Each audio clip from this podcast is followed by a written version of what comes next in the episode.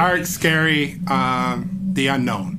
Mm. Um, but there's a light at the end of the tunnel. And you look at a wall and you think to yourself, I wonder how many layers uh, is behind this this one piece.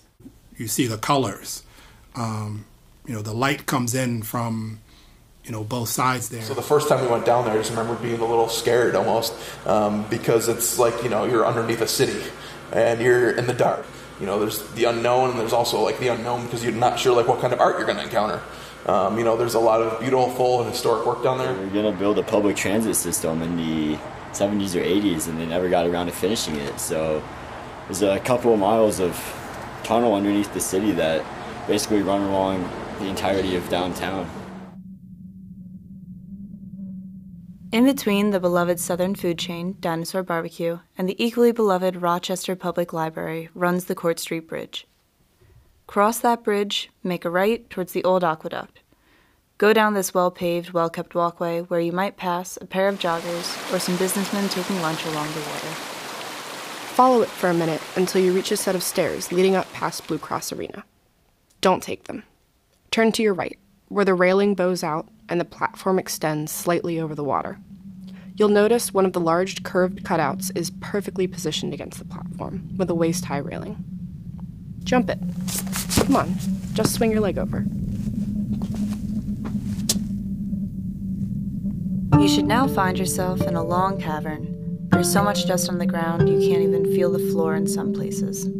Depending on the day, your nose isn't having that much fun either, catching the same unsatisfactory smells that plague modern subway systems. But you're here for your eyes. For about a mile, you'll walk through a living, changing museum of everything from doodles to murals. You'll see what was clearly a burst of boredom spray-painted right next to a work that could only have taken hours. And both of them will blow you away. Welcome to what has come to fill the walls of Rochester's abandoned subway.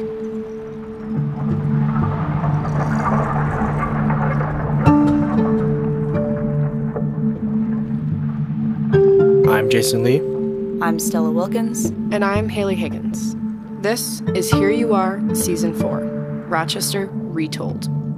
Episode five, Rochester's Not-So-Abandoned Subway.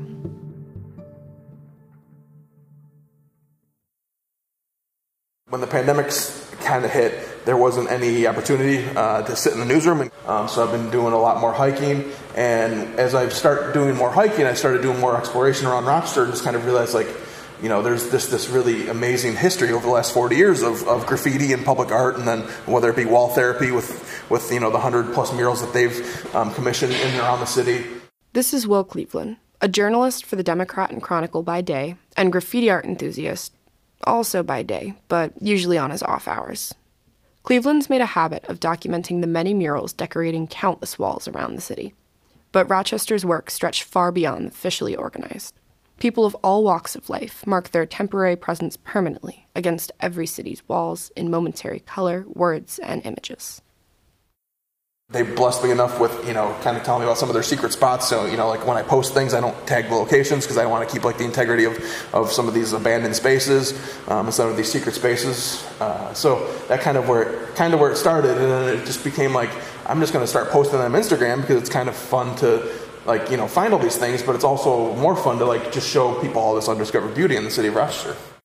So what does it mean when graffiti, an act of expression that was previously interpreted as a sign of social decline, becomes a defining feature of a city? What does it mean to view these expressions as works of art, and where did it all begin? So I've heard, you know, it was the seventies and eighties. Some people, you know, found it in the nineties. Uh, some are, you know, going down there and, you know, last weekend. Um, so it's kind of this really cool and ever-evolving space. This is Kwajay Donnell, a photographer and writer especially interested in the public art scene. Among many other things, he works with Wall Therapy, a public art project that strives to bring murals to all parts of the city in an effort to build community. A lot of what I heard originally was, you know, it was a place that provided sunlight, Uh, and you could work during the day, but you wouldn't be bothered because no one knew you were there. Uh, so it kind of provided, you know, uh, when you think of street art, you think of graffiti, a lot of times the artists who are creating may not have the art supplies to go, or the money to go out and buy art supplies like canvas or, uh, you know, other things of that nature. And so they're going, you know, down into these spaces and, you know, creating and really practicing. The subway provided a lot of that, uh, and it still provides a lot of that, where, you know, a lot of public artists are still doing a lot of the street art, um, you know, uncommissioned pieces, unsanctioned pieces, you know, illegal uh, to to an extent, um, but they're creating um, and they're using, you know, their voice, their their talent to, to do that.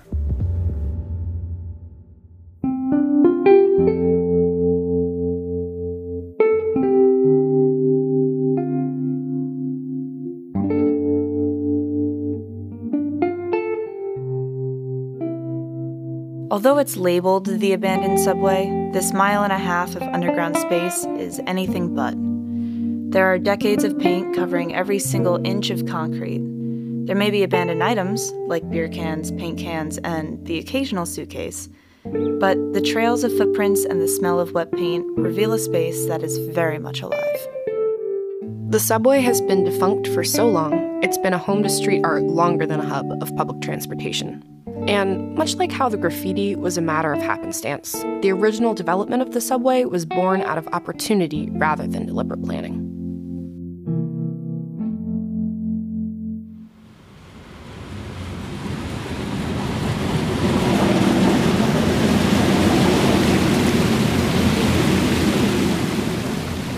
Before the turn of the twentieth century, there was a second body of water cutting through the heart of Rochester, the Erie Canal. But by nineteen nineteen, the last boat had sailed through the city locks, and the canal had been rerouted elsewhere, leaving behind a vast cavern running through the rest of downtown, and a massive stone structure on Broad Street. That same stone structure, formerly the Second Genesee Aqueduct, where the Erie Canal was carried over the Genesee River, houses almost all of the ever-changing walls of graffiti today. To make use of the caverns already in place, the subway was laid over this former canal. And similar to how abandoned subway is a bit of a misnomer, really referring to a mile-long stretch of graffiti art, the Rochester subway of the twentieth century is a misnomer for what was, in reality, roughly eight miles of above-ground rails and a measly one and a half miles of actual underground traveling. Were it built today, the term light rail might be a little more appropriate. Whatever you want to call it, the public transit system was both the mark of a booming city and a blessing to workers living in a time before the ubiquitousness of the automobile. The start of the subway is clear, formally opened in nineteen twenty-seven, but its decline is a bit more complicated. Over the next four decades, it would change ownerships, routes, and functions several times. The last public transportation trip was made in nineteen fifty-six, but some portions were used to transport goods up until nineteen ninety-six. During that same time, portions of the subway were turned into sections of expressways I four ninety and I five ninety. It's fitting that the subway doesn't have a neat conclusion, since the space has cycled through so many different functions. In another city, it might not have been forgotten, and it may never have had the chance to house the proof of life it currently does. Today, it's become a well-known space for the community to come together and create, to leave their mark on a concrete canvas. The art that's made within these walls is a meditation in temporality. No work is safe for long, but they aren't meant to be. In the same way, the space itself has been a permanent structure with temporary uses. You know, everyone comes here to paint. It's kind of a good local spot where everyone comes and just gets to do legal graffiti and expresses paint and enjoy themselves. Uh, but I mean, it's, you know, it's the nature of the art. It's all ephemeral. Um, you know, it's it's, and I think the graffiti writers and the muralists and the artists and everyone would would admit that too. That, you know, they don't expect their work to last forever.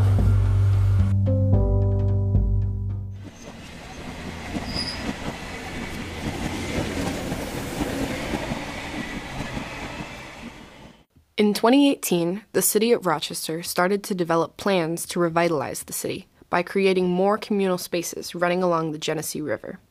The project, Rock the Riverway, that's R O C the Riverway, hopes to create attractive pedestrian-focused walkways, better serve the disabled community, and provide water-oriented development to attract new employers and workers. The proposal of over a dozen riverside projects by former Mayor Lovely Warren received a fifty million dollars state grant from former Governor Andrew Cuomo. You can find more details about this project at cityofrochester.gov forward slash ROC the Riverway. One of the first tasks on their long list of projects is the complete reimagining of the aqueducts and subway space. They hope to remove the top deck of the Broad Street Bridge and make it an uncovered walkway, the final point in the already in existence Genesee River Trailway. I'm really heartbroken about that. Um, it's, it's. I mean, I understand um, why they're going to do it. I think it has the potential to be really cool, but um, I, it's it's sad to me that, that you know that graffiti writers are going to lose this form that they've enjoyed for decades.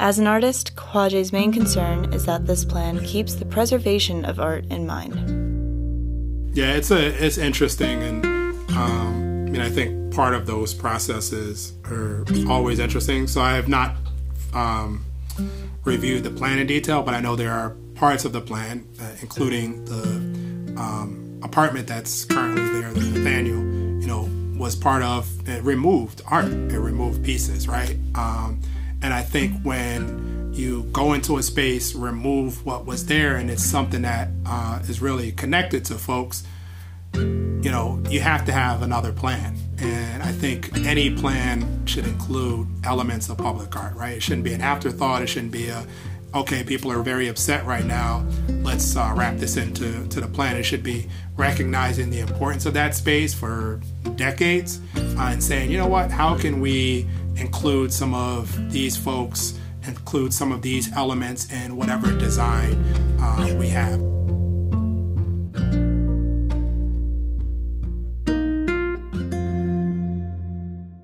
After hearing that the physical space of the abandoned subway would be phased out in the next few years, I was devastated. I don't know why. The works change frequently anyway. They're meant to be ephemeral. So what does it matter if a few of them go down all at once? When I heard the subway was going to close, my mind jumped to, of all places, my high school environmental science class. One of the few things I learned that actually stuck with me was that there's this thing called a background extinction rate. Extinction is a normal part of evolution by virtue of environmental changes, natural selection, and the cruel, cruel world of the animal kingdom. Some species just don't make it. This is normal. It only becomes a problem when that rate unnaturally spikes. Say, in the form of a comet that wipes out ninety-nine percent of living things, or in the face of global warming, as areas rapidly become inhospitable. The subway has a background extinction rate, works cropping up and disappearing just as fast, but I couldn't help myself from mourning catastrophe in the form of Rock the Riverway. Although the subway may be the biggest house of graffiti art, as Will told us, it's not the only one.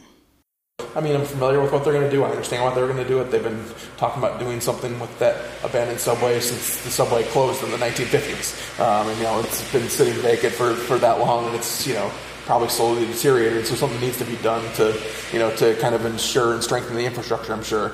But, uh, yeah, like I said, it saddens me that, you know, they're going to lose a form. But, you know, if... If if we if we learn nothing else from graffiti writers, it's that they're very resourceful, and I'm sure they will find a new spot. Um, you know, you, you see tons of work up at the Cobsville water towers, the you know the empty water towers, and there's different spots in and around town um, that kind of kind of add to that rotating art gallery quality that you get um, at the subway. At the same time, the abandoned subway was never meant to last. It's smack in the center of downtown. It couldn't stay forgotten forever.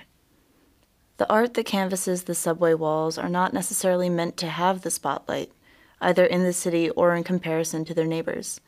What makes the space so impressive is the sheer volume of creation collected. Admittedly, not every John was here, scrawled hastily by the hands of an amateur, is going to take your breath away. But it's seeing that John was here planted confidently next to a piece composed of spirals and swirls that look like they're alive, swimming on the concrete, and knowing that those two pieces are saying the same thing. I'm here, I'm alive, and by virtue of being a human being, I will create. My work might not last the week, but I am satisfied knowing I've contributed to this guestbook. When you walk past the old aqueduct, you don't think much of it. It's easy to overlook what feels like background noise, irrelevant architectural details of the city. But when you take a closer look, these spaces show themselves to be so much more. These forgotten places are often given a new life, take on new histories, and perhaps aren't so abandoned after all.